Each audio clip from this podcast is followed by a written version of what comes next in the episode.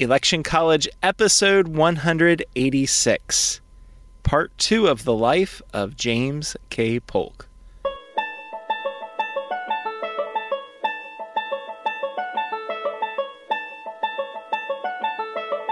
Let's throw a political party.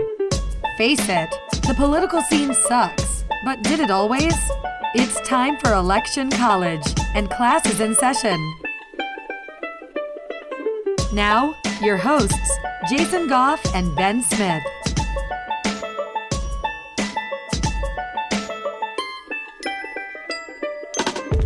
Ben, in the last episode, we talked about the early life of James Polk. He got off to quite the start. It looks like this guy is going to raise to national prominence. And he goes back, does the political thing in Tennessee, doesn't find a whole lot of success, but there's always the vice president job that might be worth going for.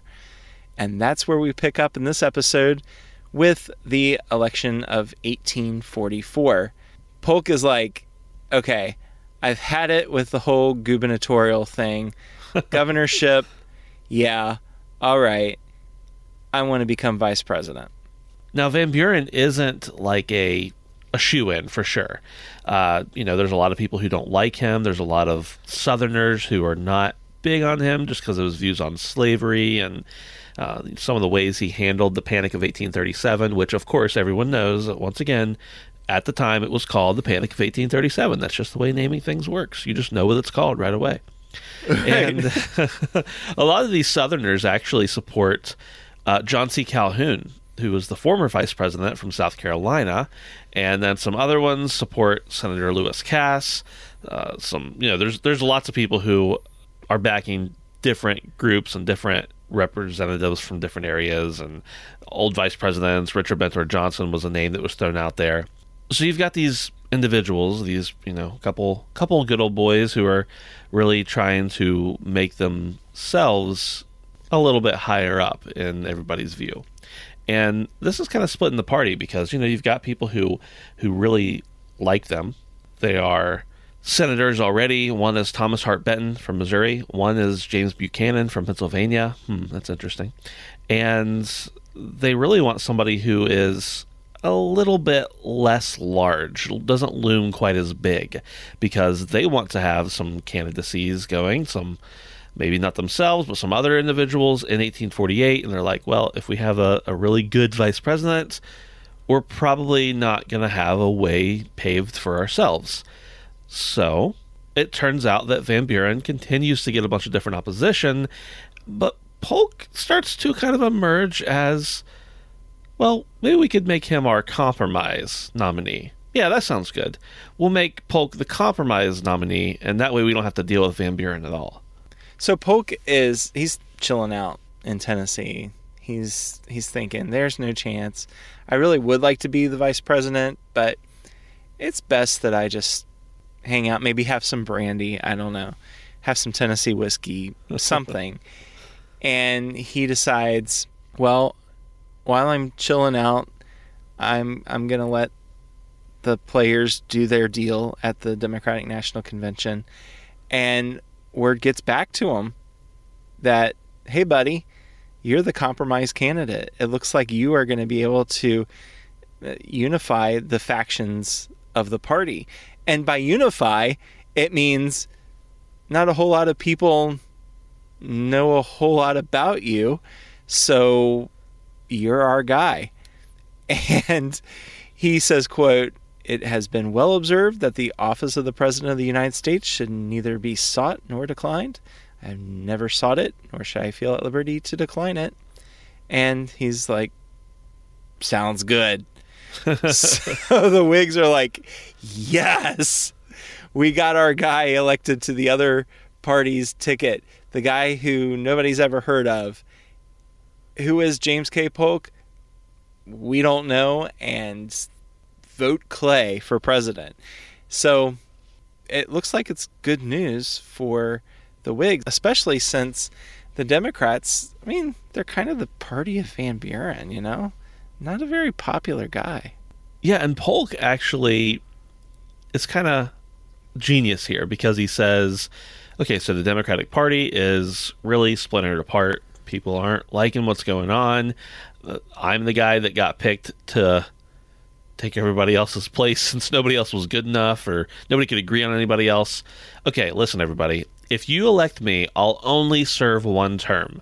And really, uh, in doing this, he's like, maybe these Democrats who don't like me will vote for me so that then I'll only have four years. They can get somebody else in here they like better rather than electing another party, which they might go for eight years. Who knows? Actually, possibly more.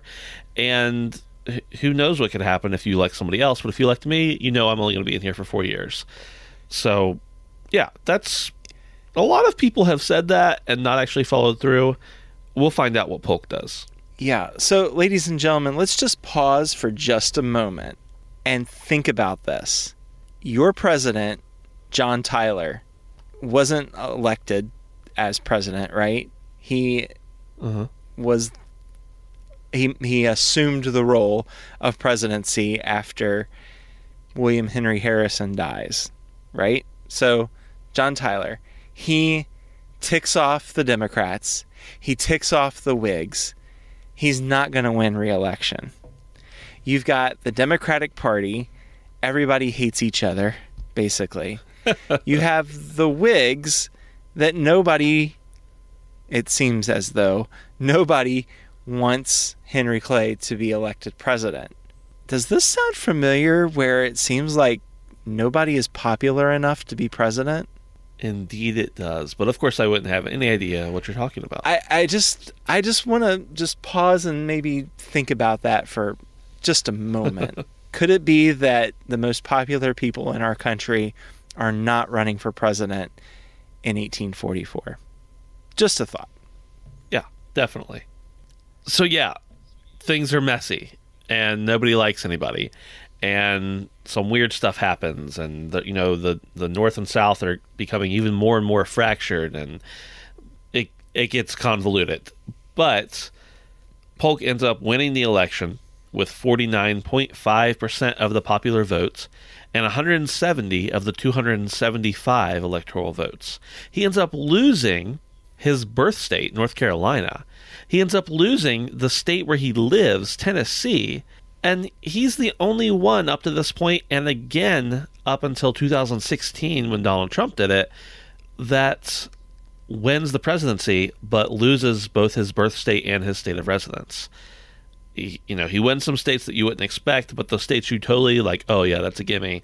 He doesn't get those, and he is told, "Hey, you won, by the way. Good job." And he's like, "Okay, well, I guess we have to put together a cabinet." And uh, I guess the cabinet should be a bunch of people that uh, don't want to be president because that would be silly. Uh, we might as well get some other people. And uh, he he does end up choosing Buchanan, who has a lot of presidential aspirations. But the idea just that you should bring in some people who just want to kind of do a good job and don't necessarily want to try to keep moving up through the ranks. Yeah, Polk really embraces that. Yeah. So one of the big hot issues in 1844 was this whole deal of annexing Texas. And this was pretty high on John Tyler's agenda to get the deal done. And of course, Tyler was all about getting Texas annexed as a slave state. And Polk saw it to be very important to get Texas for whatever reason. And it happens.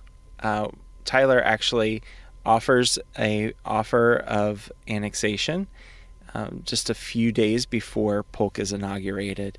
And what ends up happening is the United States goes to war with Mexico. And then I think we might be able to do a couple of episodes about this war with Mexico uh-huh. because we look back on it and say, oh, yeah, well, of course, Texas, that should be part of the United States, right? And certainly California should be part of the United States and New Mexico and Arizona. Well, of sure. course. This was pretty controversial because the United States has a military presence now. It's not like the early part of the 1800s where we weren't very militarized, but now we've got a, a pretty strong military, and it's much stronger than poor Mexico. Or should I even say poor Mexico? And let our educated listeners come up with that determination that, well, the Mexicans didn't have a chance against the Americans in that war.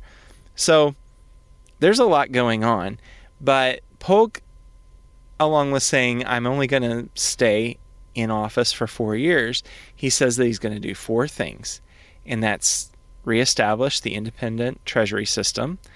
He's going to reduce tariffs. He's going to shore up this Oregon country.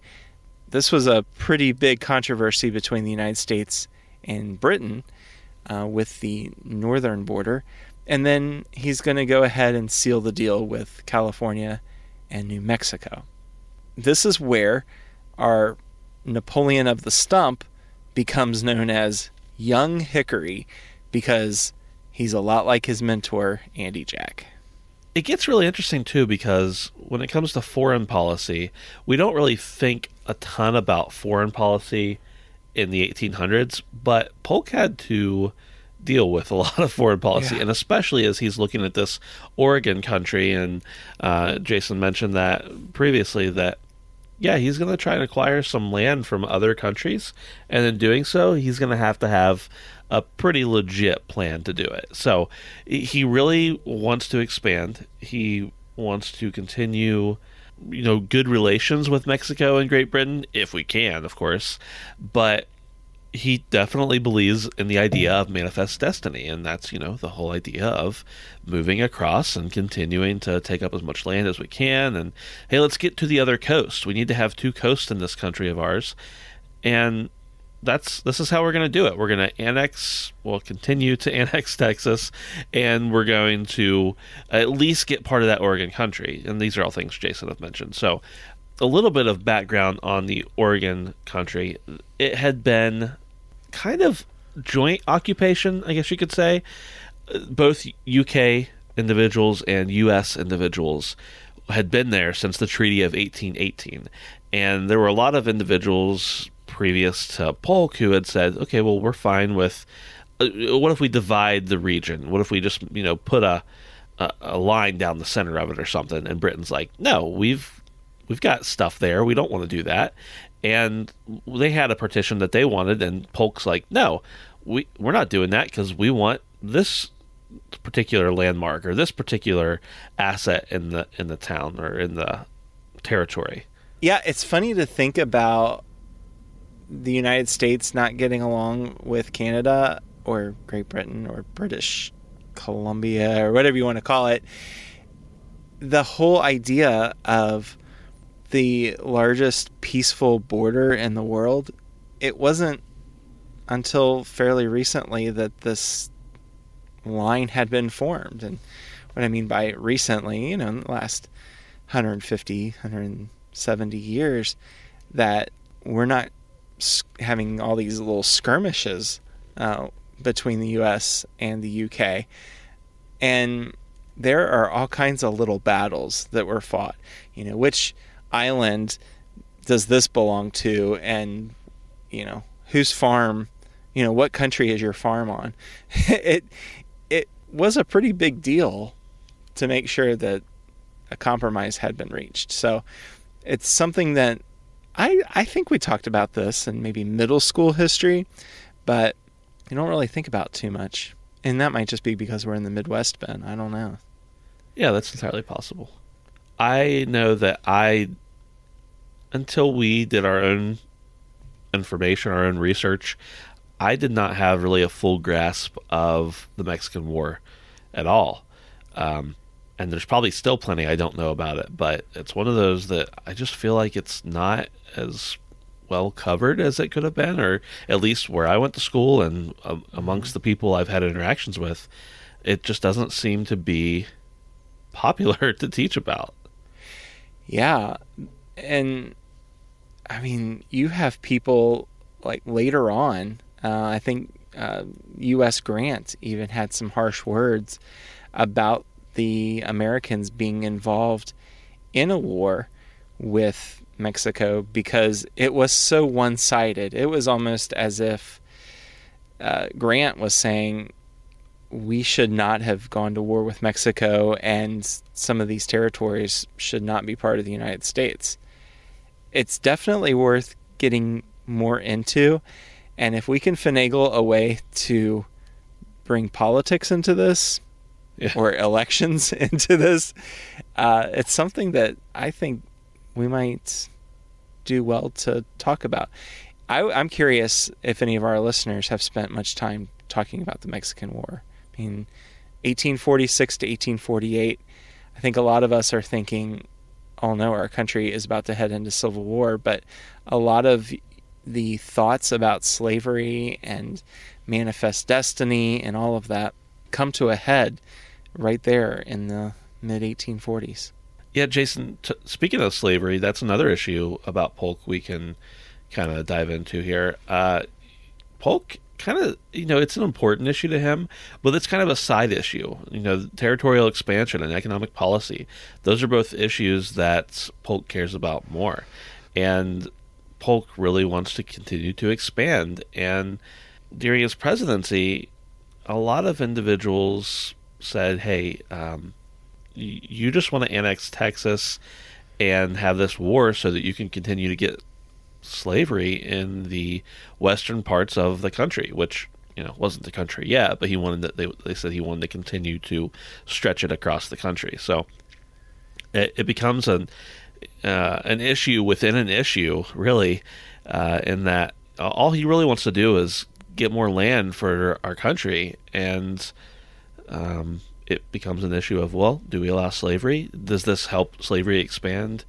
Uh, this is an issue that you know throughout the entire, from the start of the country to uh, after the Civil War, really continues to come up in almost every president's tenure. Uh, is the expansion of slavery or not expanding slavery? So, what we do know about Polk is that he makes good on his promise to only be in the White House for four years.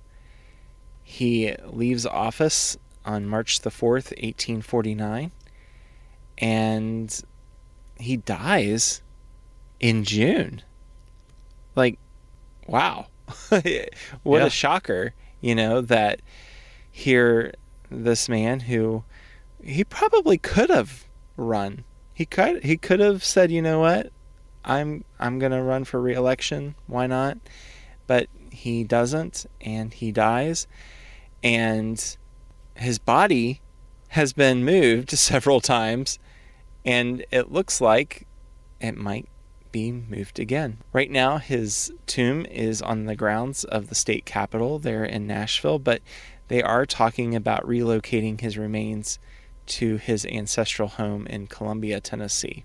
Yeah, kind of crazy, Jason. I mean, you mentioned how he died shortly after being out of office, and you have to wonder was the presidency what really, you know, did him in? He- obviously had contracted cholera, they say, and, and who knows if that would have happened if he'd still been in office. But it's really interesting because of just how bad his body had become and how sick and kind of depressed he was after he was no longer the president. That I mean, we talked about this briefly at the beginning of last episode that Polk is kind of one of those guys that we don't talk a lot about. He did some of the more influential things in our country's history. He, you know, brought a lot of territory in. He presided over a war. He was around for a lot of stuff and pretty decent president by all accounts.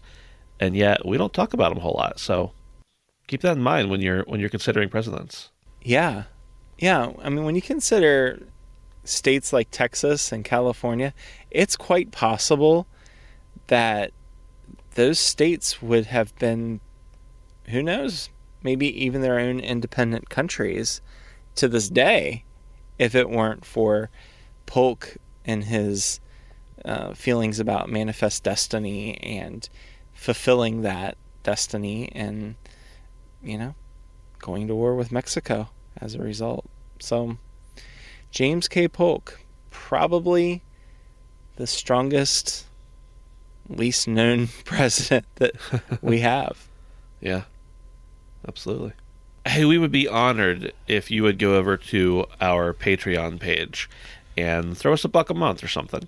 Uh, I know we made that sound really casual there, but seriously, 11 cents per episode, which is what a dollar a month is for Election College, will really help us out. Every dollar we get goes into the production of the show, goes into paying for the hosting of the show, etc. And we'd really appreciate that. So consider a dollar a month, consider more if you have it. And if you don't, we'll still keep providing the podcast for free, but it would really mean a lot to us if you would at least check it out. You can go to electioncollege.com slash Patreon. Yeah, and just like the license plate for Aruba says one happy island, we have one happy community. I don't know. I just needed to bring Aruba into the podcast somehow. But we do have a happy community over on Facebook, Twitter, and Instagram. You can connect with us there at Election College. Don't forget to leave us a rating and review. It does mean so much to us over on iTunes. Visit electioncollege.com slash iTunes or get out your phone for heaven's sake and open the podcast app and you will find a way to leave a review. That is, if you have an iPhone. That's about all I have. What about you, Ben? Yeah, thanks everybody for listening, and we will talk to you next time here on Election College.